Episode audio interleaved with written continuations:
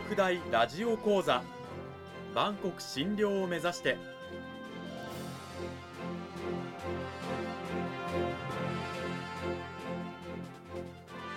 番組タイトルにある万国診療とは世界の架け橋を意味する言葉です。この番組は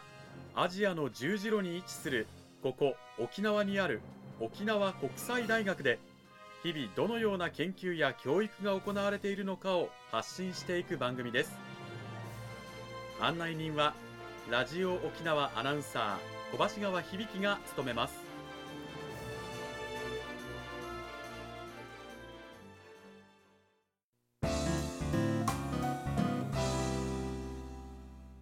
沖国大ラジオ講座。今週からは2週にわたって沖縄国際大学総合文化学部社会文化学科の藤波清先生を迎えてお送りします。藤波先生よろしくお願いします。よろしくお願いします。さて社会文化学科ということでまずはあの藤波先生自己紹介の方をお願いします。はいかしこまりました、えー、総合文化学部社会文化学科の藤波と申します。えー、1969年に北海道の釧路というところで生まれまして、えー、その後東京の大学を卒業して3年間高校の教員をやってでその後母校の大学に勤めた後2002年の4月に沖縄国際大学に赴任しました、うん、どういったこうジャンルを研究されていらっしゃるんですか、はいえーと、狭い意味での専門はですね、えー、イギリスの近代の外交史というものをやってるんですが、うん、まあ、それを前提としてですねそもそも歴史をどう学べばいいのか逆にどう伝えればいいのか教育の部分ですね。それから歴史を学ぶ上で必要不可欠な歴史資料とはどうあるべきかなどなどを研究しております。うんまあ、学生たちのそういう指導をされているということですよね。はい、はい、さて藤波先生をお迎えしてえ今週の講義タイトルなんですが、はい、歴史を学ぶということというねタイトルになっております。はい、まあ歴史っていうとよくなんかこう暗記科目だなんて言われたりしますけれども、はい、そうですね、うん、あの聞いてる皆さんもですねあの学生時代定期試験の前にですねもう一夜漬けで一生懸命覚えて一生懸命テストで書いて吐き出したらあと何も残ってないっていうですね。そう、ね,、いう経験されてる方多いかなというふうに思います。そうですね。必死にこう年号とかね、はい、名前を覚えたんですけれども、はい、後になって今何が 残ってるかなと、はい、僕もちょっとドキッとしてますけれども。でもそうではないわけですよね。そうですねあのまあ、こういうことを意識したきっかけがですね、あの10年ほど前になるんですが、あのいわゆるその世界史未履修問題っていうのが、まあ、社会的な問題になったことがありまして、はい、まあ、私もあの先ほども伝えた通り、えー、歴史の教員をですね養成する、まあ、仕事もやっていますので、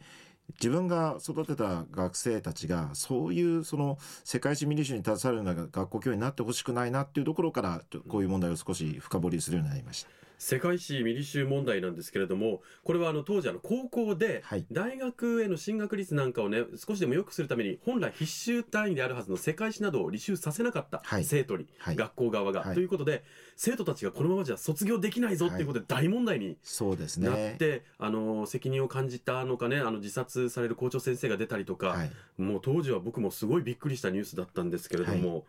これってかなり全国的な問題でしたよね。そうですね。あの後に文部科学省がですね全国調査をやったんですが、うん、えー、36の都道県それから政令市ですね、えー、私立は45の都道府県で、えー、まあ300校前後のですね高校で公立高校はそれから私立も292校で行われました。うん相当な数ですけれどもあの教科別でいうとまあ地理歴史科などではもう公立ではその300校以上の中で57%がミリ州、はい。はい、で私立の場合は、えー、290校余りの中から29.4%が地理歴史をミリ州だったということなんですよね。はい、そうですね。で、開始時期がもう2003年ぐらいからもう全国で一気にこういうミリ州の学校が増えてきたと。はい。あの、この2003年度っていうのがですね、学校の学習内容を規定する学習指導要領というものがあるんですが、うん、それがまあ改定になってですね、いわゆるその、ゆとり教育と呼ばれるですね、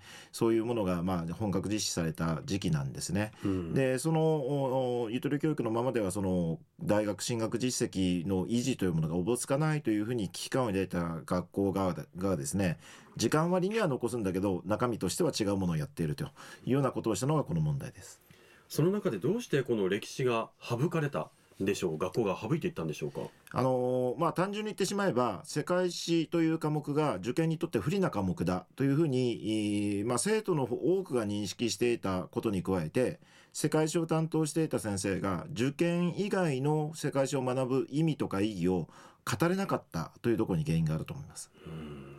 そういうことで起こった問題ではあったんですがあの藤波先生が今言った世界史を学ぶ意義意味というのをじゃあ改めて聞いていきたいんですけど、はい、どういったところにあるんでしょうか？あの世界史に限らないとは思うんですけれどもそもそも歴史というものはですねあの覚える科目ではなくてですね考える科目学問というふうに私は位置づけています。うん、で何を考えるのかっていうと歴史を生み出すのはあコンピューターではなくて人間ですので人間がなぜそういう行動をしたのかなぜそういう発言をしたのかという人間を考える一つの手段として歴史という学問は存在していると言っていいと思います。あの自分がですねどういう生き方をしていきたいのかあどんなふうな存在でありたいのかということを自分一人でゼロから考えるっていうのはなかなかやっぱり難しいことだと思うんですよね。うん、でそれから人間である以上一人で生きていくわけにはいきませんので他者との関係の中で社会の中でどう生きるかということを考えなければいけませんえいけませんので、うん、そうした時に、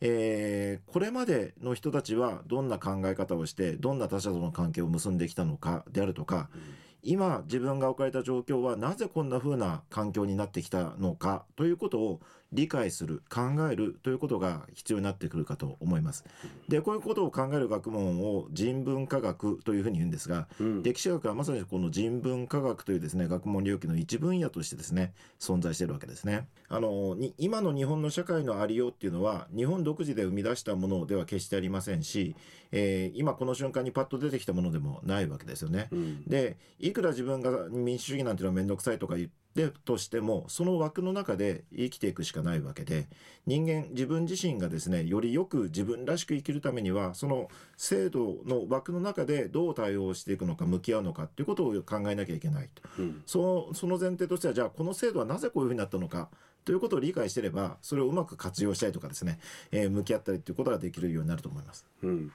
単純にこう歴史的な事実の積み重ねではなくなぜそうなったのかとか、はい、この制度を提唱した人はどういう思いでそれを口にしたのか提唱したのかっていうことも学ぶ人の心も学ぶ必要がありますよね。そうですね。はい。あの人文科学と対象すべき分野としてですね、まあ自然科学というのがあるわけですけども、はい、自然科学ですとさまざまな条件を設定して実験を繰り返したり計算をすることによってどんな人でも検証ができるんですが歴史は残念ながらあの実験ができないんですね。イ、フ、がないです、ね、そうですね。あのタイムマシンに乗って現場検証するとかもできないので。でその代わりですねそのさまざまな人が同じ出来事を検証する検証する道具としてですね歴史資料というのがあるんですね。過去の時代に作られたものですけども、うん、その歴史資料をつぶさに検証することによって客観的にこの出来事はこういう意味があるんじゃなかろうかという議論が展開できるようになってきます。うん、歴史資料というと、まあ、文書とかは何でしょうか、はい、えーとまあ、狭い意味ではですね過去に作られた文字資料としての文書っていうのが歴史資料になるんですが、うん、えー、この2 3 0年ぐらいの歴史学ではもっと広い意味でですね歴史資料を捉えてまして、はい、例えば絵画ですとか、まあ、イラスト風刺画、うん、それから、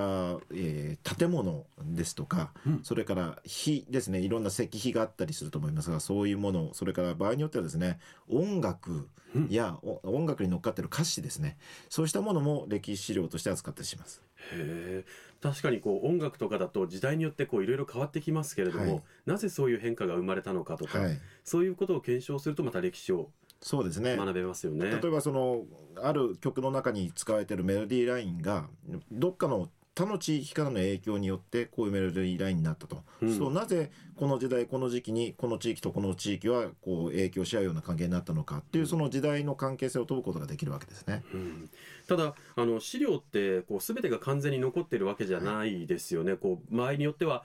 あれ？あったはずの資料がねなんか別の資料にはこういう資料もあるのに探しても見つからないとか、はい、そういうふうにもうすでに失われてしまっているものもたくさんあるわけですよね。はいあの歴史学が人文科学である以上研究対象は人間になります。うん、で人間の行為っていうのは決して完全なことっていうのはありえないのでえー人間が自分のやった行動の結果をですね全て事細かに記録として残すなんてことはありえないうん。話です、また人間は不完全な存在ですから自分のやったことを正当化したいとかはい。やり、えーやったことを知られたくないとかですねいうこともあるわけでそうした場合せっかく作った記録をですね改ざんしたりとか、うん。えーえー処分してしまったりとか、うん。いうこともありますしまた意図的ではないにしても例えば自然災害等々でですね記録がこうなくなってしまうということもありますので我々その過去に起きた出来事を全部理解できるなんていう思い上がったことは、えー考えずにですねわからないこともあるんだという前提で過去と向き合う必要があると思います。うん。残っている資料すら正確なものであるとは限らないという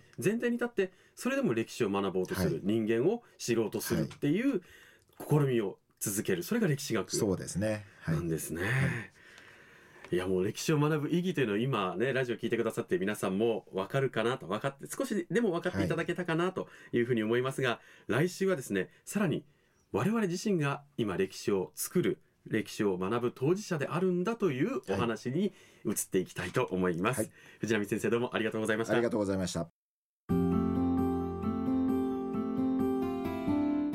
藤波先生はあの大学の講義の中で学生たちに歴史を学ぶ意義をこのようにお伝えしていると思うんですけれども、は学生たちってそうかそうだよなってやっぱすぐにはなかなかならないんじゃないかと思うんですけれども、はい。どうなんでしょうか反応というのは？そうですね、あのーまあ、時間をかけて理解してくれる学生も多々いますけれども、あのー講義の一番最初にですね覚えることに労力使うなっていう話を毎回するんですね。はい。はい、で講義では考えてくださいっていうとかなり衝撃的なようです、まあ、そこでちょっとインスパイアされる学生っていうのは、えーかなりいますね。うん。確かにこう覚えるっていうのはこうどちらかというと受動的なはい。取り組みであり考えるのは主体的なはい、取り組みだからこう自分の頭を自分で動かすようになりなさいよとそうですね。いうことですよね。はい僕社会に出てからそれを実感 するようになりました。ははいい、今週は沖縄国際大学総合文化学部社会文化学科の藤波清先生を迎えてお送りしました。藤波先生来週も引き続きよろしくお願いしますよろ。しくお願いします。